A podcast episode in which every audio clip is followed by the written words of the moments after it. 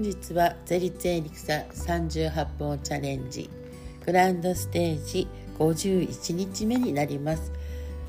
今日も自分をね褒めるところから始めたいと思います。とね今日は とてもなんか気持ちがいいっていうか昨日はゼリツエリクサええー、とゼリツィンの本部のフォロー会があったんですけどもそれでねやっぱ誰かに癒してもらうってすごくあの大事だなと思ってて自分で毎日ねエッセンスでこうやってエリクサーでやって整えてますけどもやはりしてもらうとねまたこう自分では気づかなかったことにねこう気づいたりとかするのであとてもいいなと思って昨日は本当気持ちの良い、ね、あのセッションしていただいたなと思ってます。まあ、そのおかげで今日はですねアパタイトオリーブアンダーラアパタイトというね、えー、カードが出てるんですけども本当に自分の体をね本当良き友と思いなさいっていうまたこうエネルギーをね沸かせてくれるというもう本当に力強いねエリクサーなんですけども今日は満月ですしね女性にとっては満月新月ってすごくこう月の影響って大きいんですけども今日なんかはねすごい一番充電っていうかこう満ち溢れてるというね満月です。でその満月っていうのは意外とね女性が調子が悪かったりとか多いんですけどもそういった時はね無理をせず充電をするのが一番かなと思っております。まあ、そんなこんなでね今晩のポケットの方でもあの、まあ、ポケットって何って言ったらコミュニティなんですけどもそこの、えー、毎月プロとちょこっとっていう交流会をねしてるんですけどもまあ明日今日今晩はですね21時30分から、えー、Zoom で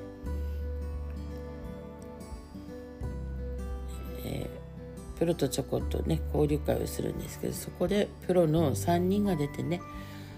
今日は満月ですしやっぱ自分を大切にするって充電する。そんなことをね大切なことを今日はしていくかなと思っております。でそこの申し込みは全然普通の人メンバーじゃなくても全然普通の一般の方もご覧いただけます。でそれ申し込みは PTX からえー、880円でねこの3人のプロからね教わることができるので、うん、すごい充電するには1人で充電するよりはみんなでやった方がいいのかなって思っております。是非ねご参加ください。えー、そしてですね今日は、え、またねこの「古事記」がちょっと面白くてしょうがないんですけども続いていきます。降ることに伝う。大和のオロチを見事に退治したスサノオは真ん中の尾から美しく光る太刀を手に入れました。渦の模様がついており見るからに得意なもののように見えます。スサノオは高浜原で散々迷惑をかけたお詫びに天照大神にこの太刀を献上することにいたしました。これが後に大和朝廷に伝わって三種の神器の一つとなった草薙の剣なのでございます。この剣は尾張の国愛知県の熱田神宮にご神体としてお祭りされております。さて高天原では乱暴ばかり働いていたスサノオですがここでは英雄です。それに櫛灘姫という美しい妻も得てとても幸せそうなご様子でした。ある日お二人が出雲を歩き回り新居を探し求めていた時見晴らしの良い土地に出くわしました。そこは大地から目に見えないエネルギーが噴き出している神聖なところでした。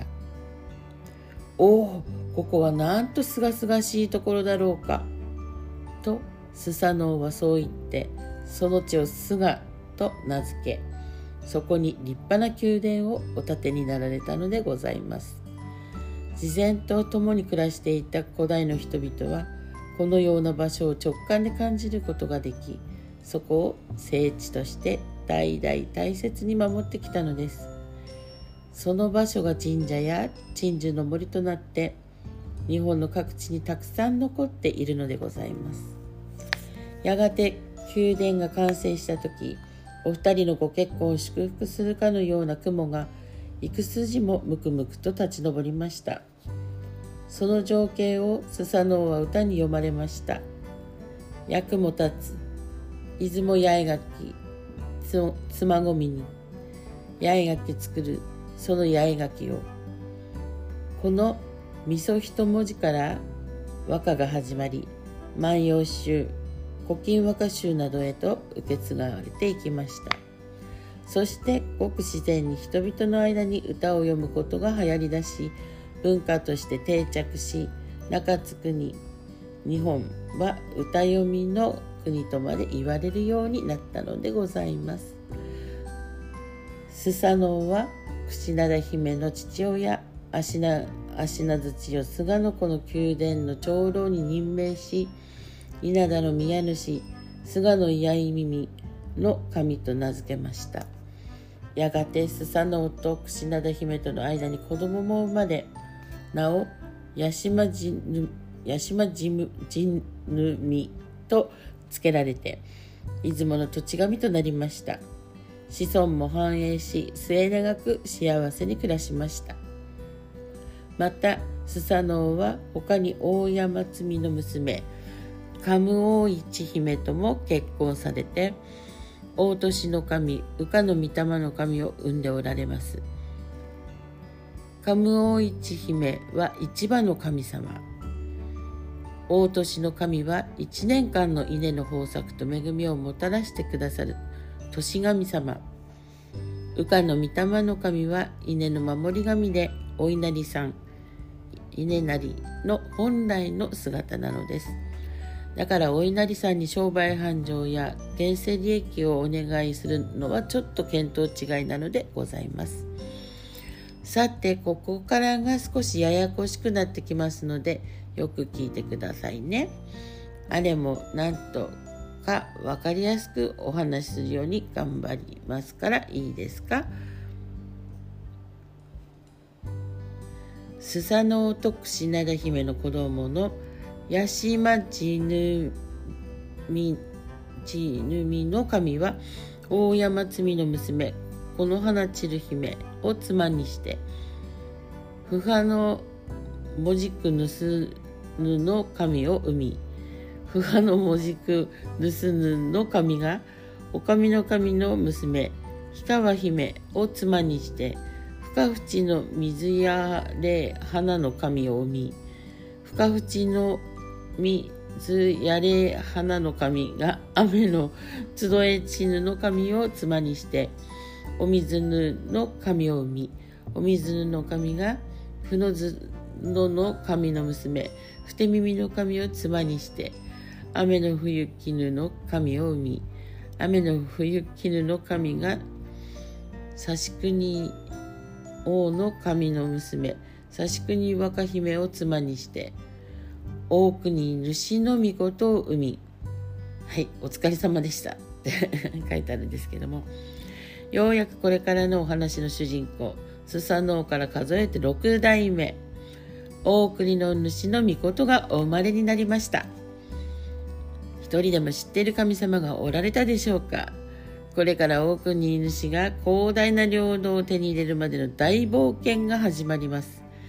高浜原の暴れん坊。スサノオにはしばらくの間お休み願いましょう。あ、そうそう。スサノオと櫛灘姫は出雲の作佐にある八重垣神社や埼玉県の氷川神社に2人揃ってお祭りされておられます。またスサノオは愛知県の対馬神社や出雲の熊野大社、そして祇園祭で有名な京都の八坂神社にもお祭りされて日本中に疫病が蔓延しないように私たちを守っておられます。この後のお話はまたこの次にということです。すごいですね。大国主のね、御事、ここが出てくるまでにこんなにね、物語は長かったっていうか神様がたくさんねおられますけども全然ねその間の神様っていうのはこう知らない方ばかりだったりするわけです。でもよくあの神棚にね年神様とかこう貼ったりとかしてますけどもこういう意味だったんだとかってね なんか思いますね。まあ、知らないでやってるような感じがありましたけども、まあ、言われた通りにね貼ってるみたいな のあったんですけどこういうの知っていくとね一つ一つが意味があって本当にあどなたに何をねお参りするのかお願いするのかとか分かるような気がします。で今ね本当日本中疫病っていうけどもコロナがね世界中に蔓延してますよね。そういったこともこうやって神様たちがね一生懸命私たちをね守ろうと頑張っておられるんですね。今回のはもうね日本だけじゃないから世界中の神々が翻弄されたんじゃないでしょうかね。本当にこんなに大きなことに発展した他に経済の不安定と人の心の闇とね戦争までが起きるっていうね本当に大変なことになってるかと思います。こういうね本当何ですか？出雲の熊野大社とかねありますけども八坂神社とか。本当ねいろんな神様に応援していただいてねそしてまた自分たちも、ね、それを乗り越えていくということをやっていくとさらなるね強大なね日本というのができて世界というものが本当に手をつなげる時が来るんではないかっていうイメージです。なので今日の満月は本当みんなね一人一人が争いを起こさない。争いは結局はもうね自分の中から生まれるものですよね。なので自分の中に自分をね陥れるっていうか自分のことを卑下したりする。もうそこがまず一つのね小さな争いだと思います。自分の宇宙の中で自分を攻撃するのが誰かっつったら自分になるのでね。そういうのをやめていく。自分をね大切にしていく。自分の宇宙を本当にきれいにしていく。美しく平和なね地球。自分の宇宙っていうのを作り出していく。で自分のその宇宙を作り出したらそういうね同じように美しい宇宙を作り出してる人とつながって重なり合って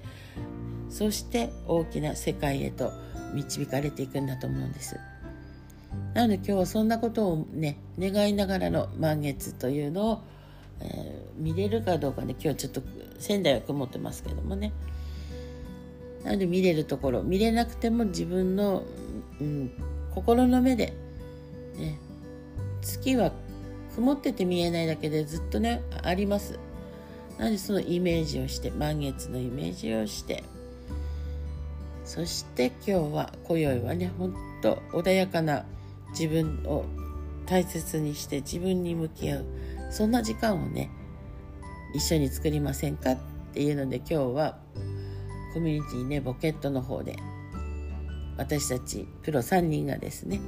登場しますのでぜひご参加ください。それでは今日は素敵な満月をお過ごしください。ごきげんよう。